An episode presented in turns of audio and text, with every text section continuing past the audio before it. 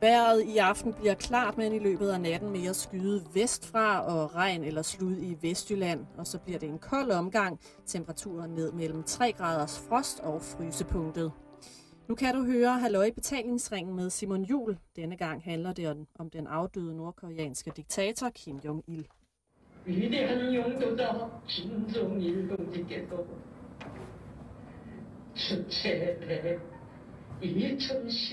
Den kære leder er død.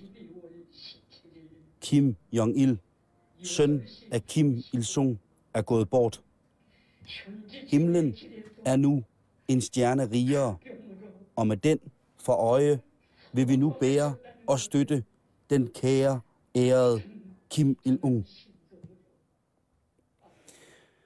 Måske omtrent sådan kunne det lyde, hvis man i disse dage lytter til det loop, den nordkoreanske statsradiofoni sådan udsender til sine tvungne små fireogtyve millioner lyttere. Diktatoren er væk, og en æra er slut. Og tilbage står vi så her i den vestlige verden, velnærede og velinformerede, og venter på at se, hvad der nu sker derovre i det der Nordkorea. Har den unge søn sin fars kvaliteter i en sådan grad, at han i samme usympatiske tråd kan opretholde det Nordkorea, som hans familie i to generationer har været med til at bygge en mur op omkring? Jeg har tjekket rundt på nettet, og de sydkoreanske medier dækker historien sporadisk øh, på den største sydkoreanske tv-station. Der er to ekstra udsendelser her dagen, hvor at at han er død, eller nyheden er kommet frem. Og det er en gentagelse omkring morgenprogrammet og omkring øh, aftenprogrammet. På de tre største sydkoreanske avisers engelske hjemmesider, der spekuleres der mere, end der egentlig jubles. Der spekuleres på alt muligt om, hvem er ham den nye, og hvor skal vi hen, og hvad gør Sydkorea nu, og er der muligheder, og kan man genforene sig, hvad med Japan og Kina, og ja, det minder i det hele taget ret meget om øh, de danske eller mere de større europæiske medier, som jeg har surfet rundt og kigget på. Og så er der kun en ud af de fire største koreanske comedykanaler på nettet, hvor der bliver gjort alvorlig grin med dødsfaldet. Øh, de tre andre, som også er pænt store øh, af comedykanaler på nettet, de rører ikke rigtig emnet aktuelt lige pt. Derimod er jeg i løbet af dagen her blevet kontaktet af en del danske medier, norsk tv, en norsk avis, en svensk avis og en tysk avis, som alle sammen beder mig om kommentar på, hvad jeg tror, der nu sker. Og der er jo et virak, og alle nyhedsudsendelserne i dag har jo tingene med, øh, eller det er som breaking news, og det er jo også en stor nyhed. Og det er svært at svare på, også hvis jeg selv skal stille mig spørgsmålet. Så i den her udgave af Halløj i Betalingsringen, så svarer jeg på spørgsmål omkring det, men spørgsmål stillet af folk, som I, måske kære lyttere, kender. Jeg har taget mit arbejde med på arbejde, og i aften der skal I møde Peter Falktoft og Mads Steffensen fra Danmarks Radios P tre, hvor jeg er inde øh, på dagen, hvor han er død, og snakker om det. Og det interview, det har jeg fået lov at optage, og det kan I høre. Og så er jeg i studiet med Cecilie Fryk her og Johan Stahl, som var med til at lave programmet Det Røde Kapel, som omhandler Nordkorea. Og det er interviewet live fra øh, T V to, det vil sige, det er jo ikke live nu, men jeg optog interviewet med Cecilie øh, og Johan, mens at I måske så det på fjernsynet.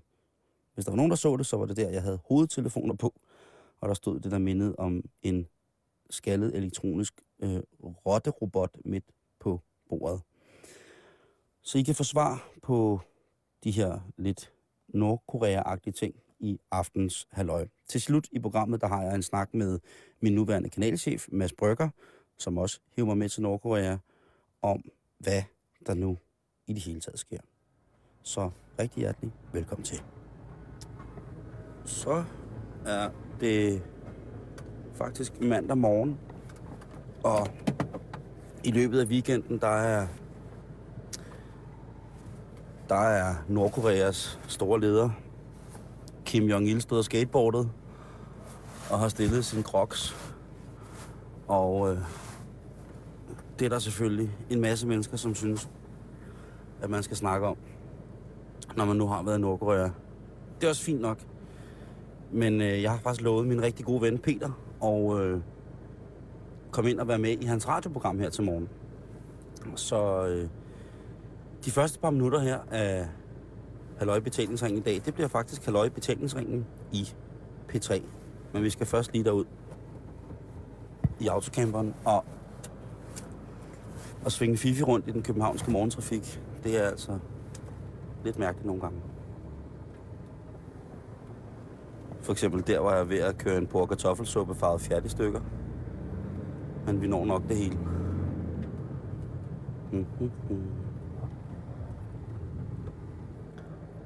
Måske er der sikkert også nogen, der bliver rigtig vrede over, at vi laver Radio fireogtyve syv i P tre's formiddagsflade. Men jeg ser det lidt som en, en hånd. Jeg ser det som en udstrakt arm om, at, at der er plads i æteren til os alle.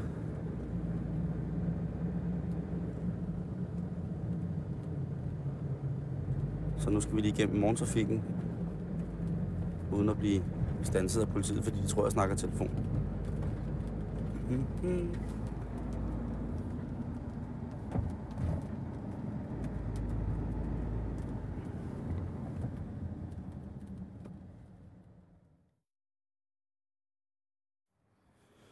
Det er jo umiddelbart et dejligt sted. Det er det Danmarks Radio på, på Amager. I starten, der mente jeg, at bygningsværket rent arkitektonisk nok ville være det første, som, som ville blive bombet, hvis, hvis vi kom i krig med noget intergalaktisk, fordi det minder lidt om Dødstjernen. Eller, jeg tror, hvis det var, hvis Darth Vader ville bygge et sommerhus, så ville det så sådan her ud. Nu er vi imidlertid, for så vidt vides, ikke i krig med noget intergalaktisk. Men derfor må man jo gerne have sin anelse om det. Okay. Hej, jeg skal bare op til Peter. Øh, Peter Falktoft. P tre, Peter Falktoft. Simon. Han skrev mig ind. Simon Bredag Jul, hedder du det?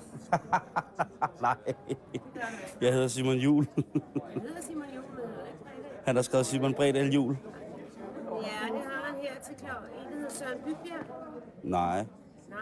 Jeg skal ind til... Peter Bredag, tøjmanden. Nej, Peter Falktoft.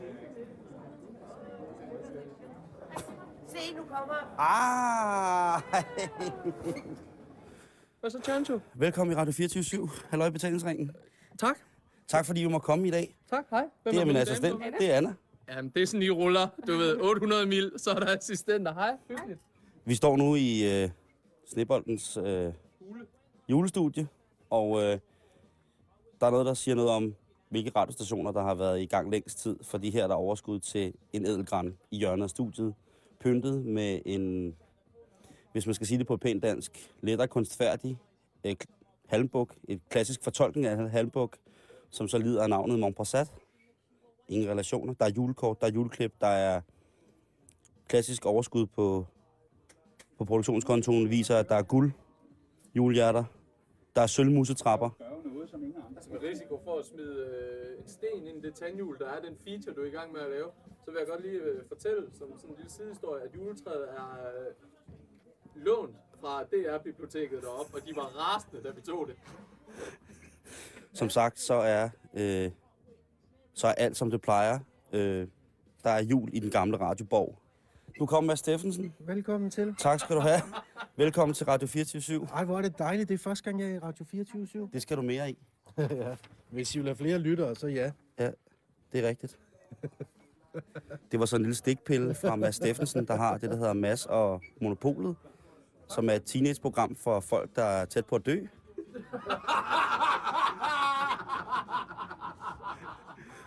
Men stadigvæk en af mine store, største radiohelte.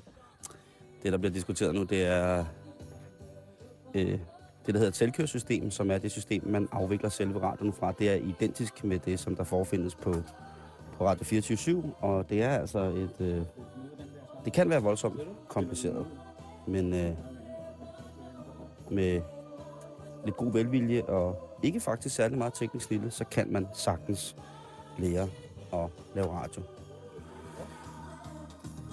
Kim Jong-il er død. Ja, og det kan vi faktisk, det kan vi da godt snakke om. Vende, ja, sagtens, sagtens. Kan det ikke gøre det? Fordi at øh, nu har jeg fået telefoner. De har ringet fra, fra andet sted. Ja. Men der siger jeg, jeg har en aftale med P tre her til morgen. Hvis jeg tager den med nogen, jeg tager den, jeg sagde nej til vores eget Globus-program. Og sagde, jeg kører på P tre og snakker om det. Der er øh, øh, nyhed i dag. Øh, Simon, Kim Jong-il er død. Ja. Kom frem. Hvad? Hvad, hvad, hvad tænkte du, da du hørte det? Så tænkte jeg igen. Øhm, jamen, han har jo været erklæret, øh, erklæret død en del gange. Ja. Øhm, Tror du, han har været død længe, Simon, i virkeligheden? Det er ikke til at vide. Nej. Nej. Øh, med udgangspunkt i, at, at han jo i to tusind og tre blev erklæret død af den amerikanske efterretningstjeneste. Og så jo genopstået igen. Så kan man jo tænke på, om hvad, hvem det har været bedst for.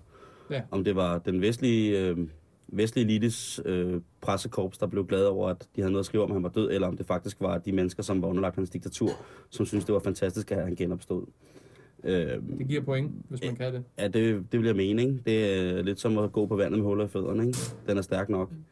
Øh, men det er, det er jo, det er jo en, det er jo en meget kompleks ting, fordi at nu står hans søn Kim, øh, Kim, Il, Kim Il-un til at overtage. Ja. Og der er jo faktisk ikke så mange, der ved, hvor mange sønner han rigtig har. Okay. Øh, men øh, hvorom alting er så historikken, at øh, Kim Jong-il jo overtog sin fars rige, øh, Kim Il-sungs. Øh, da han døde, der var øh, Kim Jong-il også i slutningen af tyverne. Og hans nuværende søn, øh, Kim Il-un, er også i slutningen af tyverne og står til at skulle overtage det her, øh, det her mærkelige, øh, mærkelige sted på jorden. Ikke? Og tror man, at der så kommer ændringer, eller er det, øh, vi kører på, som vi plejer? Business as usual. Ja. Jeg tror, altså, hvis man skal tro på det, som der kommer ud fra det nordkoreanske presse, deres pressekorps, så siger de, at nu skal vi samles i sorgen, og sorgen skal give os styrke til at videreføre vores store leders eller vores store faders øh, gode gerninger eller stærke rige. Og det, det, er jo, det er jo lidt at sejle videre med to, med en til klap for øjet, ikke? Kan man sige. Der, der er jo mange ting, som, ligesom, øh, som strider imod, at, at det går godt dernede. Og jeg tror også, at det internationale samfund generelt jo nok mest er bange for, hvor stor indflydelse Kina i virkeligheden har på landet, ikke? Fordi det er, som Kina står stadigvæk, på trods af Kinas større og bedre og bredere internationale tæft efterhånden, så står de jo stadigvæk som den ene officielle, eneste officielle samarbejdspartner med kontakt til Vesten, som stadigvæk øh, ikke har handelsbakke mod Nordkorea.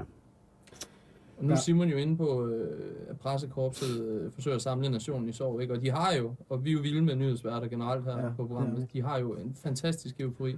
Det må, det må man give dem. Der kan hverken norske fodboldkommentatorer, ingen, brasilianske fodboldkommentatorer komme ind, og at en nyhedsudsendelse starter med ti minutters gråd. Det, så er der altså ikke, ikke, altså ikke sådan, ikke lidt sådan snøften, men altså hysterisk gråd.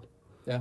Ja, men jeg hørte den norske håndboldkommentator i går, da de vandt øh, håndboldfinalen her, og han var jo oppe i det røde felt.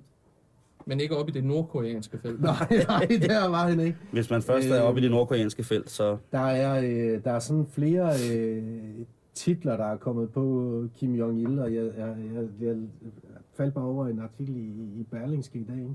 Det enogtyvende århundredes store søn, den uovervindelige og triumferende general, og, og så var der, så var der en, den kære... De, de har lagt stilen om. Den, den kære leder, altså den får på... Den glorværdige general, der steg ned fra himlen. Jamen, det, sådan er det jo derovre, kan man sige. At der, der, der kan ikke på nogen måde smides tillægsord og floskler nok henover, hvor stærkt et øh, ja, menneske er det jo knap nok, at øh, Kim Jong-il og specielt hans far har været. Og nu skal de så overtage, øh, nu skal Kim Il-un så overtage. Og det er jo, der har også været nogle store spekulationer om, hvorvidt at, øh, at hans fars militær ligesom ved være med til at blive overdraget til, til ham her. Men,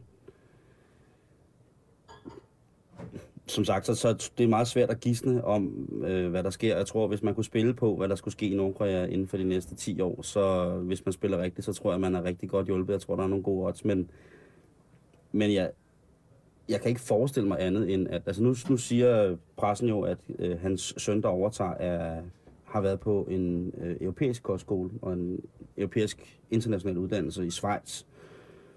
Øhm, og, men, men de har allerede prøvet sådan at, at køre ham i stilling. Han har været i lære. Han har været med ud og gå sin fars øh, offentlige ja. ærner øh, siden to tusind og otte, tror jeg det er, øh, som midt tyverne. Han har været med på job. Han har været med far på arbejde, ikke? Ja. Øh, og det må... og med, hvad, hvad skal man kalde det? Ja, det er det. Øhm, praktik. Det er med far på arbejde. Man kan så gisne om, at hvis det er, at, at det, det kører sporet, om Kim Jong-il så har andre sådan åndsfælder, som mener... Men altså, der, der skal jo ikke være herske nogen tvivl om, at der har siddet en meget, meget stærk gruppe af mennesker omkring Kim Jong-il. Spindoktor. Ja, og rådgivet ham, ikke? På, øh, og måske også taget beslutninger. Der er jo ikke rigtig nogen, der ved, hvor syg han i virkeligheden har været. Men det ser jo rimelig øh, fresh ud på billeder. Altså, vi snakker minkhat og solbriller indenfor og sådan noget. Han Jamen, han er... Prøv, altså, han er, du skal ikke tage fejl af den spiller der. Han har high bows. Han har swag, og, og, ja, det har han. Og isoleret det, set, det må og du det har han altid haft, ikke? Han har jo sin egen... Han har jo som alle andre, ligesom, du ved, Kanye, og han har jo sin egen duft til, han har sin eget tøj. Altså, ah, han, jamen, han sporter ikke. Han, der er ikke noget pis, vel? Uh, han, har, han har to officielle sæt, som uh, hele nationen går i ved, høj, ved højtider, ikke? Så han er top boss, og han er også, uh, han har jo, han har jo, altså når man får en, når, når man får en togvogn af Lenin, så, så er der ikke nogen, der skal komme og, og preach og pimp my ride, vel? Så skal man bare, så skal man bare knalde knappen i, ikke? Fordi, og, at, og Mads, det er jo... Øh...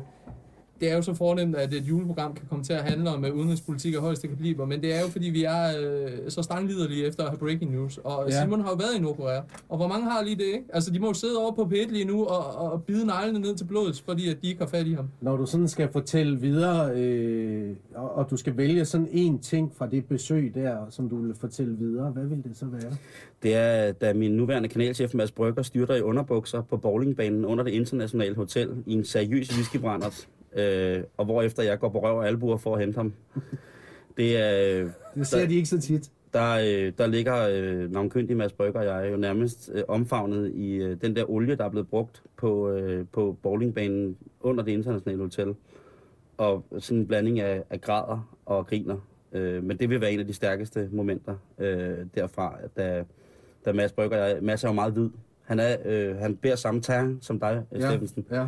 Han er jo, øh, han har jo, okay, okay, okay. Han, han ville være, han, han ville være et hit i rokokotiden, ikke? Uden tvivl. Han er øh, på grænsen til lysevid, og der Mads Brügger, han bærer så også altid, det kan jeg så sige her for åben, øh, på, altså, fordi nu er vi jo et andet sted, på en anden ja, station. Ja. Altså han bærer jo altid hvidt undertøj, ulastelig rent hvidt undertøj, og det er jo sådan nærmest sådan, den der lidt kødelige, gennemsigtige hvide, og så det der hvide undertøj, og så da vi så kører rundt på gulvet på den der bowlingsal, det vil jeg fortælle om. Prøv lige at høre her. Nu, man har ikke du... regnet med, at det var der, den her snak Nej. ville ende, men det, det er et fint sted, for det giver os et uh, indspark til at komme videre. Ja, det er jo som Simon siger. Nu siger han, at han er på en anden kanal, men vi spiller jo ikke noget musik, så det kunne snilt være Radio fireogtyve syv for et kort øjeblik. Ja, øhm... vi skal huske at spille noget musik. Vi glemmer det. Klokken er nu kvart over fem, og jeg sidder i linje femten, ind imod Hovedbanegården.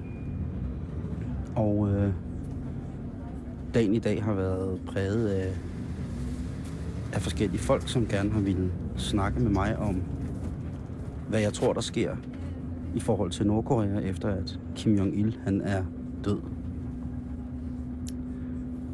Og man kan håbe på, at der sker noget bedring selvfølgelig i Nordkorea. Men man har selvfølgelig også sine bange anelser. Men i stedet for, at jeg sidder og snakker bare ud ingenting om det, så har jeg valgt at et par interviews. I hørte tidligere, at jeg har snakket med Mads Steffensen på P tre om det. Og øh, nu her til aften, så skal jeg være med i Godaften Danmark på T V to med Cecilie Fryk her. Og der kommer Johan Stahl. Johan Stahl, som... også var med i Nordkorea, da jeg lavede, øh, da jeg var med til at lave programmet, eller tv-serien og senere filmen, Det Røde Kapel. Og jeg har ikke set Johan i rigtig lang tid, og jeg glæder mig rigtig meget til at se ham. Og øh, til jer lyttere, som aldrig nogensinde har hørt tv i radioen, så lover jeg, at I kan komme med, for jeg har fået lov at tage mit optageudstyr med i studiet hos Cecilie Fryk her i aften.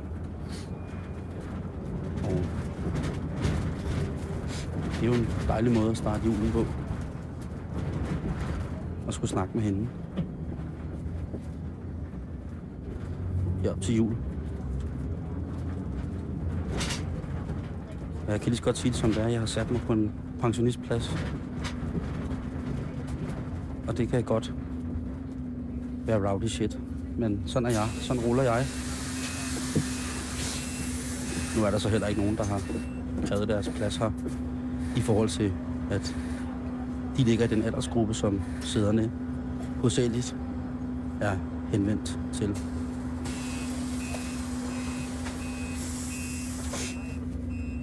Og det er koldt. Jeg skal i Tivoli. Og egentlig vil jeg aldrig gå i Tivoli, når det er jul. Det er så uhyggeligt.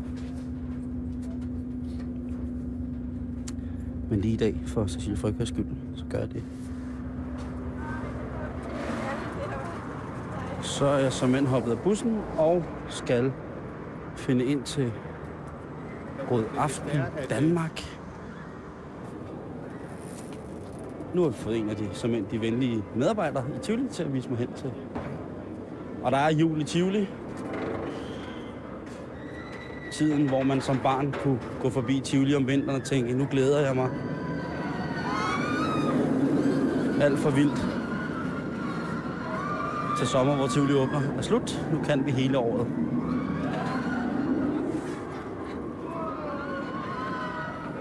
Og har rigtig fyldt inde i, i den gamle have. Pagoden står med alle sine lys på. Og forlystelserne, de brager afsted. Og i stedet for, at folk går rundt i shorts og korte ærmer, så er de pakket ind i vintertøj. Og i stærkt julefællesskabelig ånd svinger de deres kroppe op i den ene mærkelige maskine efter den anden, og heldigvis ikke omvendt, for at nyde suset. Jeg er nu kommet backstage på Godaften Danmark, som er en... Øh, Et lille bitte køkken, minimalistisk sat op. Og det minder om lidt sådan en blanding mellem en skurvogn og, og noget bogkoncept, der er blevet skudt af. Men det bærer selvfølgelig også præg af, at samme backstage også huser morgengæster, så udvalget af fødevarer, som man kan forpleje sig med i henhold til de tidlige morgentimer, er selvfølgelig også repræsentativt forholdsvis stærkt. Der er mælk og smørost og forskellige stykker bagværk, som jo tillægger sig en naturlig, hvad kan man sige, repræsentation om morgenen, og måske lidt mindre om aftenen. Men til gengæld er der mandler. Det kan jeg godt lide. Jeg vil netop nu tage en mandel i munden, for jeg kan lytte og kunne høre, hvor sprøde Godaften Danmarks mandler er. Ah, ej, mm. Det er dejligt. Mm, nej. Mm. Det er skønt. Mm. Hej. Hej, hej. Hvad hedder du? Anna. Anna. Du skal ikke være med i studiet? Nej. Nej. Så er det sådan set det her også. Så er vi blevet hentet ind i studiet, og øh, skal til at gå på. Og vi står i Godaften Danmark-studiet. Nu kører introen. Vi er på lige om to sekunder. Hvis du lige koncentrerer dig om at lave godt tv og bidrage til B N P'et. Den er flot, synes jeg. Jeg er nødt til at sige, hvorfor du står der. Du kan også bare spørge mig at svare meget konkret og hurtigt.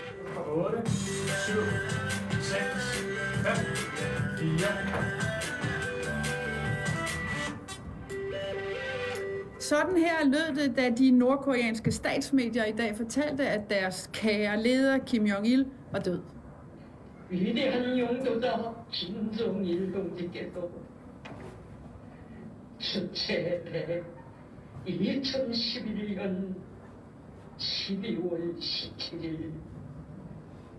여덟시 삼십분에 현지 지도의 길에서 급경으로 서거하셨다는 것을 가장 비통한 심정으로. Meget mystik omgiver diktatoren, og landet er stort set hermetisk lukket for offentligheden, men i to tusind og seks der lykkedes det faktisk Simon Jul og Johan Stahl at komme ind bag murene. Velkommen til jer. Tak, tak skal du have. I var jo øh, i Nordkorea for at optage filmen Det Røde Kapel, og øh, hvilket forhold havde, havde folket til deres leder? Hvad var jeres indtryk, Johan? Altså, det første, du mærker, når du kommer ned i Nordkorea, så skal du forestille dig, at du rejser halvtreds år tilbage i tiden. Og når man lander i lufthavnen, så skal du aflevere din mobiltelefon og computer, og du må ikke have nogle moderne øh, ting med dig ind. Vi har så fået lov til at tage kameraer med ind. Men øh, så er det sådan en rejse ned igennem en, øh, en skørhedsfabrik. Altså alle folk er jo vokset op på en stor løgn. Altså. Men hvordan taler de, Simon, hvordan taler de om deres ledere? Jamen altså, de taler på forskellige måder om. De taler om den nu afdøde Kim Jong, øh, Kim Jong-ils far. Øh, Kim Il-sung taler de jo om, hvor de begynder at græde konsekvent. Som om, at de ligesom er, er, er blevet tvunget til det, eller på en eller anden måde. Og når de taler om, på det tidspunkt, da vi var der, øh, Kim Jong-il, jamen så er det med en meget, meget stor, voldsom, voldsom respekt, som er, at øh, jamen, vi kunne for eksempel ikke filme billeder af øh, Kim Jong-il og Kim Jong-ils far på nogle forskellige måder. Der skulle man filme hele billedet, og man kunne ikke filme nedefra. Mm. Og så, så, så afbildningerne af dem selv, som de jo ikke har skortet på på nogle tidspunkter, hverken i form af, af skulpturer af dem selv eller store monumenter. Og der er billeder af dem overalt? Mm. Overalt. I alle klasselokaler, i alle hjem, af, af, som ikke har noget som helst andet end nærmest et billede. Det er altså noget, man virkelig, virkelig bukker for og, øhm, og giver gaver, hvis man kan komme ind med det. Og det starter jo meget, meget tidligt. Altså den her loyalitet og hengivenhed, som de gør udtryk for. Jeg ved, I var på besøg i en børnehave. Ja, men altså, de blev jo hjernevasket fra de er på børnehavestadiet, ikke? Vi var inde ude og se sådan en skole, ja, hvor de, altså fem år, fem år gamle, eller fire, fem år gamle, kommer de sådan smukkeste, dejligste børn ind og synger som virtuoser og spiller. Men det, det handler om, det er, at Kim Jong-il, jeg vil dø for dig, og Øh, fædrelandet og sådan noget. Så det er jo, det er, de elsker jo den her kære leder, ikke? Men det er jo de programmeret til. Altså det er små robotter. Ikke? Altså, vi har det. Nogle øh, billeder, som viser, hvor kede af det de så har givet udtryk for, at de var det, øh, hvor kede af det de har været i dag. Kom her.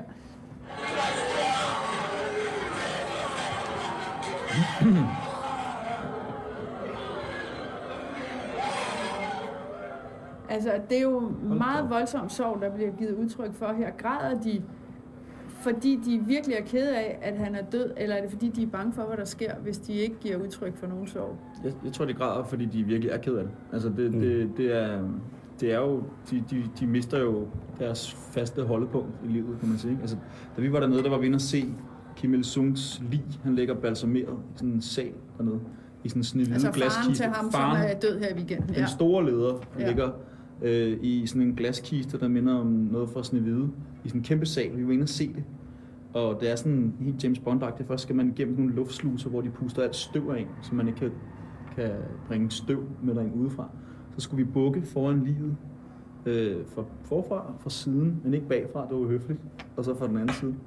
Og så lå han i sådan en gråt jakkesæt med et rødt slips i sådan en stivnet smil. Og så, så går man så ind, for jeg tror nemlig, det dyrker den der melankoli rigtig meget, så går man ind i sådan et museum med sådan af, hvor der står grædende statuer. Der står, og så lyder der sådan en, en øh, gråd i rummet for sådan en højtaler. Så det, jeg tror fuldstændig på det. Og det kommer så formodentlig til at ske også med øh, ham, som er død her i weekenden. Altså Simon, øh, hvad var han for en type? Altså jeres kollega Mads Brügger, som I var afsted og lave filmen Det Røde Kapel sammen med, han har jo sagt i dag, at han var simpelthen den mest hensynsløse og forfærdelige hersker, og han skulle have haft den samme tur som Gaddafi. Mm. Øh, hvad var han for en? Altså nu har vi jo ikke mødt ham, men man kan sige, at vi har set de ting, som han ligesom har sat i værks. Og jeg tror, at man selvfølgelig skal tage øh, Kim Jong-il som gudebillede. De ser jo ham, og har, ikke mindst har han promoveret sig selv som værende steget ned til himmels under mærkelige omstændigheder, eller guddommelige nærmest omstændigheder, ikke? Og det er folk jo øh, i en hjernenæve og frygt blevet holdt i, at den tro, at sådan fungerer tingene.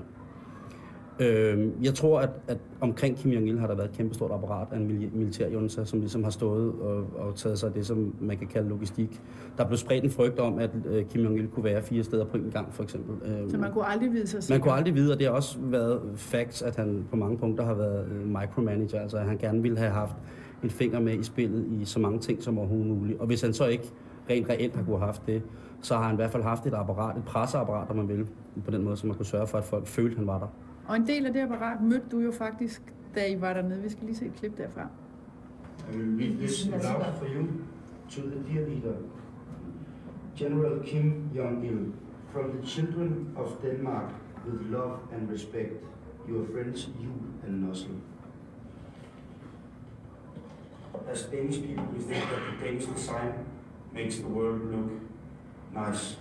The best materials and the best craftsmen makes these things. And for your dear leader, we have prepared uh, a piece of equipment that will that can be used in the art of making pizza. So please, thank you.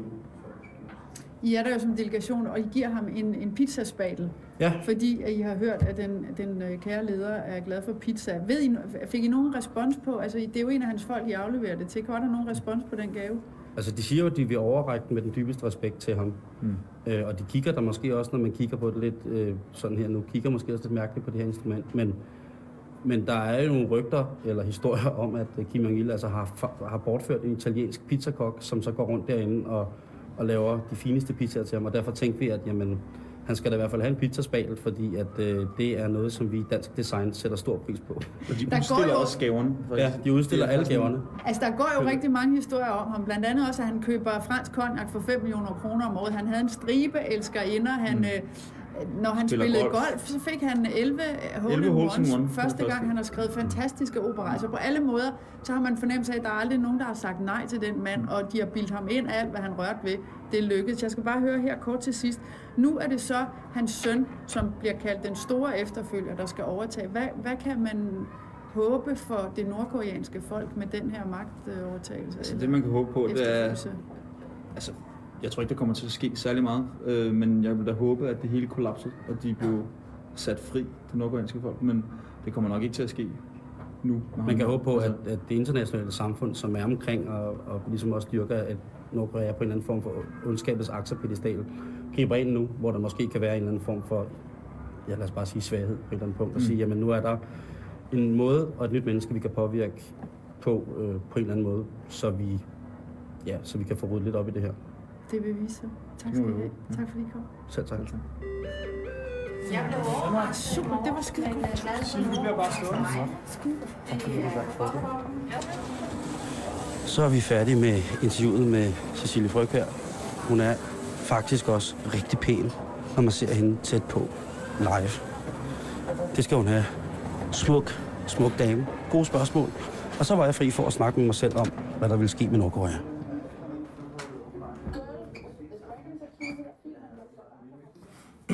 Mads, mm. øh, den kære leder, er ja. død. Kim Jong-il. Ja. Og øh, på mystisk vis har du jo fået os begge to involveret i, i det land. Ja. Og øh, hvad, altså jeg blev spurgt rigtig meget om, hvad forhåbningerne var for landet nu her efter han er død. Mm. Og hvad ved vi om hans søn? Kim Jong-un? Ja, altså jeg ved, at Kim Jong-un er nogenlunde samme alder, som da Kim Jong-il trådte til, ikke? Ej, han er yngre faktisk. Han ser meget yngre ud. Ja. Man ved, man ved ikke præcis, hvor gammel han er. Nogle siger niogtyve, andre siger syvogtyve. Han har været på en kostskole i Schweiz i en periode. Han skulle efter sigende være vild med amerikansk basketball, og har lavet meget øh, øh, grundige tegninger af Michael Jordan. Så skulle han også have en gigantisk samling øh, gummisko, Nike-gummisko. Sneaks? Ja. Han er sneak-freak? Ja, og øh, så ellers så kender man til ham fra en bodyguard ved Kim Jong-ils hof, der har set ham som dreng, og siger, at han siden en alder af syv har forbrugt alkohol og kørt bil. Og efter sine ryger mentolcigaretter. Og er lige så lunefuld og aggressiv som sin far.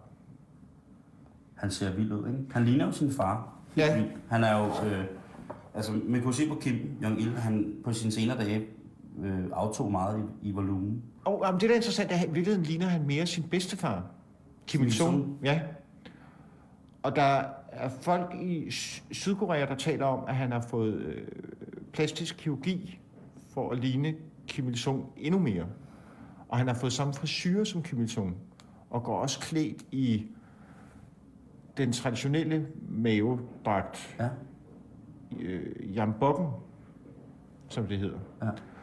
Øhm, og det, der kunne ligne en tanke, det er jo, at i to tusind og tolv er det hundrede-året for Kim Il-sungs fødsel. Som det er altså den største fejring i, i Nordkorea nogensinde. Ja, det tror jeg også på. Og Kim Jong-il var jo aldrig så populær blandt nordkoreanerne, som Kim Il-sung var. Nej, det er rigtigt. Også fordi, det havde han ikke sin fars gode udseende og hans sociale færdigheder. Men derudover så forbinder nordkoreanerne øh, Kim Jong-il med hungersnøden i halvfemserne, hvor mellem en og to, måske mere, millioner nordkoreanere sultede ihjel. Og det, der er sådan propagandamæssigt er genialt, det er jo, at lige før hundrede-året for Kim Il-sungs fødsel, mm. så forsvinder Kim Jong-il, og ind på scenen træder i virkeligheden Kim Il-sungs genfødsel, som er Kim Jong-un. Ja, det er sindssygt, hvis det er sådan. Men det er jo ikke utænkeligt, fordi at... Altså... Ej, vi så jo selv, vi så selv, hvor meget det trippede over at snakke om Kim Il-sung. Ja. Altså, altså det var jo... Det var paradegrød, når det var Kim Jong-il, der blev talt om. Men Kim Il-sung, når, når, når de snakker om ham, så var den jo helt gal, ikke? Ja. Og det tror jeg også i vid udstrækning, det er ægte følelser. Men det tror jeg også. Øhm, jeg tror også, det er frygt, ikke? Og man siger jo også, der er i hvert fald visse nordkoreologer, der taler om, og har skrevet om, at Kim Jong-il i realiteten så sin egen far ihjel. Eller i hvert fald forhindrede, at han fik lægehjælp i tide, ikke? Mm. Så ideen om, at Kim Jong-il har... Altså... Hvad skal man sige... er blevet hjulpet på vej i det hensides, ja, ja. er ikke, er ikke utænkeligt. Er det næste år, der er hundrede års jubilæum fra ja. to tusind og tolv? Der er det Juche hundrede. Ja, så vælter lånet. Ja.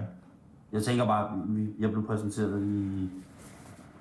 Eller jeg så også billederne af de der, når de begyndte at græde, ikke? Ja. At når man kan huske første gang, han begyndte at græde, når man bare sagde hans navn, ikke? Ja. Når man spurgte, hvad Kim... Il-sung havde gjort for landet, ikke? Mm. Øhm, og når man så snakker med folk efterfølgende, det er lang tid siden, vi lavede den. Eller det er jo to tusind og seks, mm. men at folk stadig snakker. Og jeg snakkede med en norsk journalist i går, som sagde, spurgte om, hvad jeg troede, der ville ske med landet nu.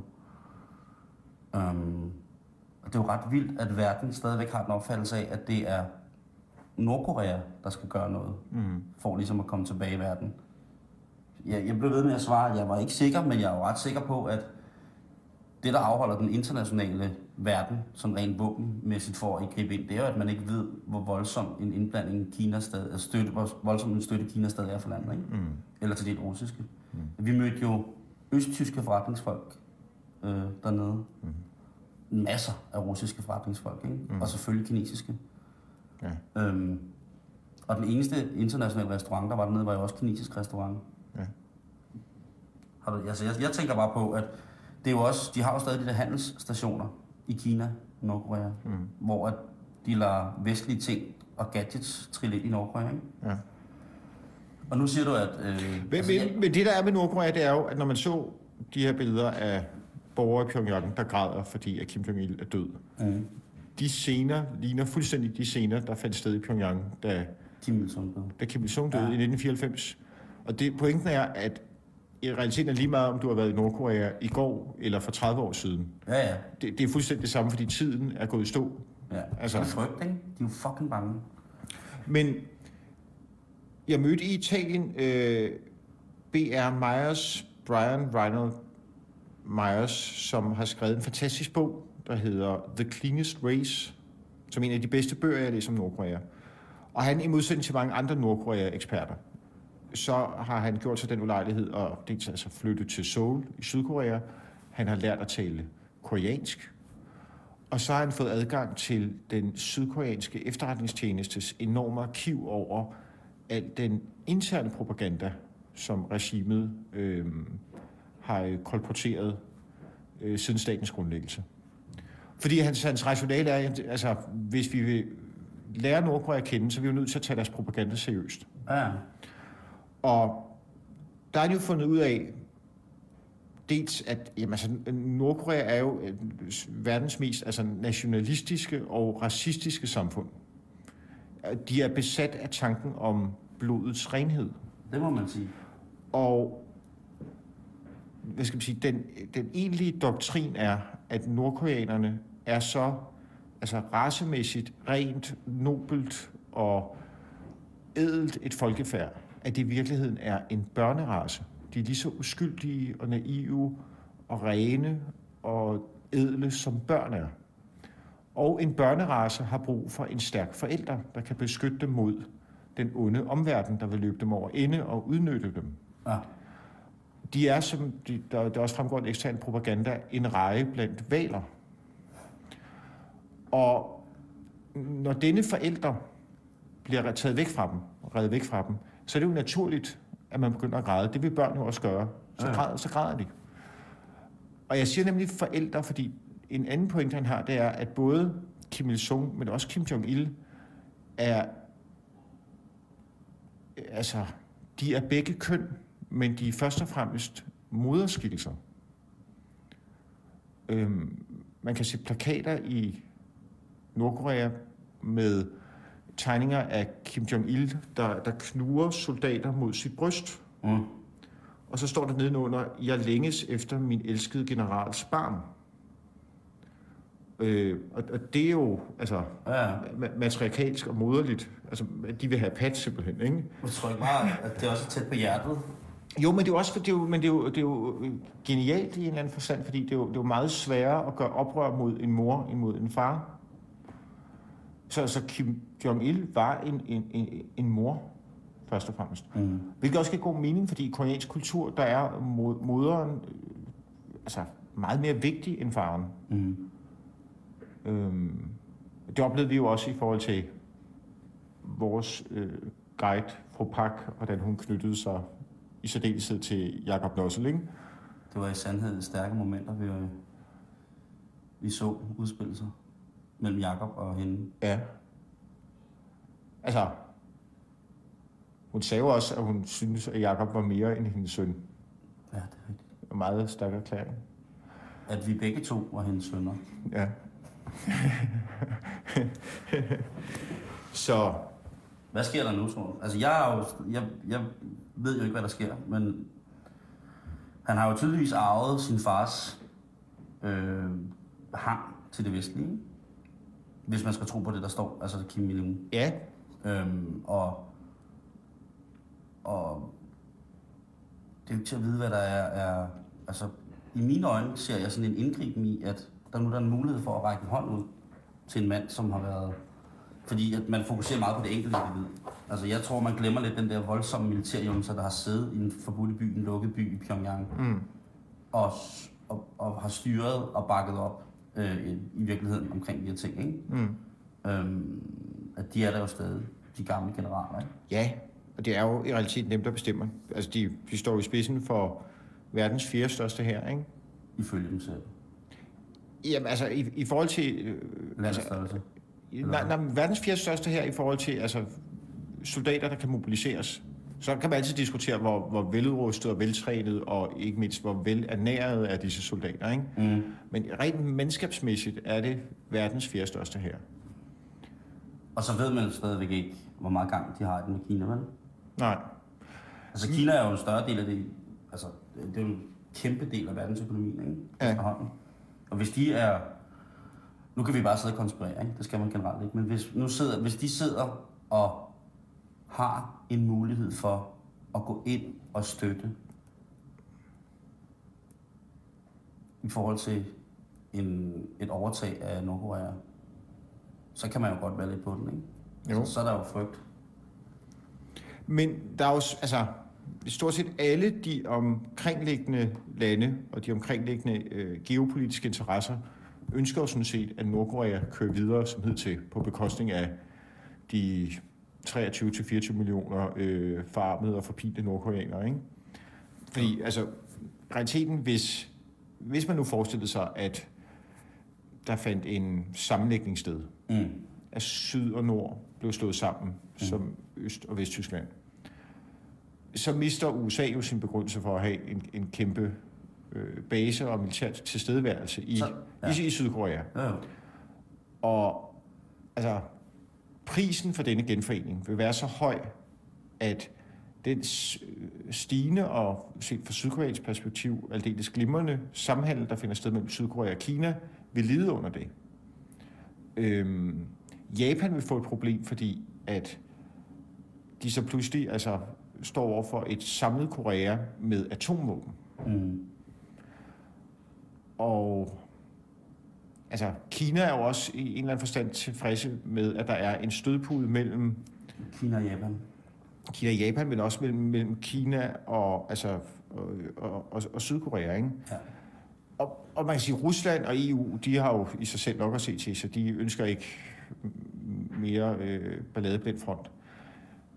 Så i realiteten er der jo mange, der ønsker, at det bliver same, same, but different, ikke?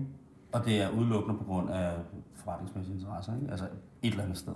Ja, sikkerhedspolitiske og forretningsmæssige interesser. Og så kan man sige, at for Nordkorea i sig selv, så har altså Kim Jong-un, han befinder sig jo i en ormegård. At han er ikke særlig, er ikke særlig erfaren, hvad, hvad angår øh, det sikkerhedspolitiske. Han har ikke gjort tjeneste i hæren, selvom han er blevet nævnt til en øh, firestjernet general. Med det samme. Øhm, og han har ikke altså et, et kendskab til altså nomenklaturens øh, hemmeligheder og hvad der er op og ned og hvordan man skal manøvrere i det landskab, ikke? Hvad tror du? Hvad siger du? Altså jeg altså, tror du det? Ikke ikke i tilstrækkelig grad, tror jeg. I forhold til hans alder og hvad han har sådan har beflittet sig med. Men hvad han hvad han har, det er at han har det, det rene politisk korrekte blod og sin bedstefars gode udseende. Spørgsmålet er så også, om han er grusom og brutal nok til at forvalte den position, han har i kraft af hans blod. Det vil, det vil folket jo kræve til at starte med, ikke? Ja, men og, og man kan sige, hvis det lykkes, så vil det jo være første gang i moderne tid, at et dynastisk diktatur giver stafetten videre til tredje generation. Det har aldrig mm. lykkedes før. Nej. Kæden plejer altid at hoppe af efter anden generation, ikke? Så det vil i sig selv være, være en, være en, ved jeg, man kan kalde det en bedrift. Men sagen er bare, at Nordkorea kan ikke gå i dialog med omverdenen. Altså, Nordkorea kan ikke slutte fred med U S A, for hele landets eksistensberettigelse er, at de er på krigsfod med U S A. Mm. Men de er jo stadig til krigen. Jo, men man kan sige, det er jo deres, altså deres, deres øh, nationale selvforståelse er jo, at altså, de har indgået en våbenhvile med Sydkorea og U S A, men der er ikke blevet sluttet fred. Og hvis de når frem til en fredsafslutning, så mister regimet sin selvforståelse, fordi så kan de jo lige så godt underlægge sig Seoul. Det vil de jo aldrig. De vil jo altid beskylde den vestlige verden for, at det er dem, der afbryder en forhandling, ikke? Ja. Det gjorde de jo også over for os. Så sagde de jo også hele tiden, at det var aldrig noget med dem at gøre. Mm. Altså, der er jo en indoktrinering af deres egen selvforståelse som funktion i verdenssamfundet, som der ikke bliver åbnet for i virkeligheden, i forhold til, at der skal være i den normale befolkning en anskuelse af, hvad deres funktion er i det vestlige mm. verdenssamfund, internationale handelssamfund for eksempel. Mm. Øhm, altså, det synes jeg jo, da, da vi stod på grænsen, og jeg sang, vi voksne kan også være bange, mm. der var det jo en cirkusoptræden for de udstationerede specialsoldater, der var på overvåg, C I A's overvågningsstation lige overfor, ikke? Mm. Altså, det har ikke været endnu en dag på kontoret for dem, der stod over på den side og kiggede på dig. Da Jacob Nossell steg ud over kørestolen. Ja. Men øh, det bliver spændende at se, hvad der sker, ikke? Det bliver meget spændende. Han ser så vildt ud, Kim Il-sung.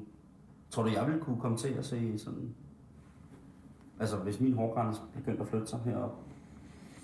Du kunne sagtens få samme forsyre. Tror du ikke? Jo, det kunne du godt. Men det er også som om, der er en naturlig... Altså, det er som om, hans hår bølger mere. Altså, enten er det et naturligt krøl, som er ikke eksisterende hos den japanske eller asiatiske race, eller så er det en vandondulering hver morgen. Jeg tror, det er vandonduleret. Tror du det? Ja, så er der puttet noget hårolie i. Fordi Kim Il-sungs hår var jo meget tilbagestrømmende i Korsdæk på ja. tidspunkt. Men den frisyrlæser er nu højeste mode i Nordkorea. Det, jeg så tror, det hedder, den, på, den det, hed, det hedder på koreansk, altså ja, Kim Il-sung hår. Det hedder på koreansk, fordi Kim Jong-un nu ja. har, øh, har gjort, at det er kommet på mode. Det hedder øh, ung dynamisk forretningsmandshår. Selvfølgelig hedder det det. Ja. Øhm, og det tror jeg faktisk ville klæde dig. Ja, ikke? Jo. Også fordi, altså, at, at nu... Øh, altså, han er, man, man kan også se, at, at, at uh, Kim Il-sung, han er jo også godt i stand. Ja. Men det hænger også sammen med det her, altså matriarkalske. Jo, jo, præcis. Ja. Altså, der skal være noget at amme fra. Ja. Han har... Der skal være noget at kramme. Det... Jeg tror du, at hvis jeg... Altså, jeg skal jo lade det stå lidt, og ja. måske klippes lidt i, i, i, oven på toppen, ikke? At, øh... Jamen, du skal virkelig en realitet bare, bare barberes i siderne. Så er den der. Tror du det? Jamen, det, det kan sgu godt være. Men, det... men prøv, kan du jo godt huske, hvor vilde de var med dig? Jamen, det var meget vildt, ikke? Men det er jo, fordi jeg er tyk. Altså, det, når, man er, når, man, når, man er, når man har noget at byde på. Ja. Men, men du var jo deres skønhedsideal. Ja, det, er jo, det i sig selv er jo noget at tage med hjem. At man er... Fru Park sagde jo til dig mange gange, mister Simon, you display a very manly appearance. Kan det være, fordi jeg havde bryster? Nej. Og de, og de ser på det... Nej, men jamen, du, også, du, du er jo muskuløs. Jo, jo, men i forhold til, at... Øh, at når... Og, og sådan er meget grounded i din maskulinitet. Det, Miss Park var også meget maskulin, ikke? Jo. Det kunne være, at man bare skulle... Men, men de spurgte jo, altså der, der eksisterer jo et parallelt univers, hvor du er blevet i Nordkorea og har gjort karriere som actionfilmskuespiller i deres filmindustri. I udgangspunkt var min vægt. Ja, præcis. How much do you weigh? Det kunne godt være, at det bare skulle være toren til Det Røde Kapel. Øhm, hvor du var blevet en slags altså nordkoreansk øh, Chuck Norris. Tænk på, hvor fantastisk det havde været. Ja. Men jeg tror virkelig, at mine forældre var blevet ked af, hvis jeg havde gjort det.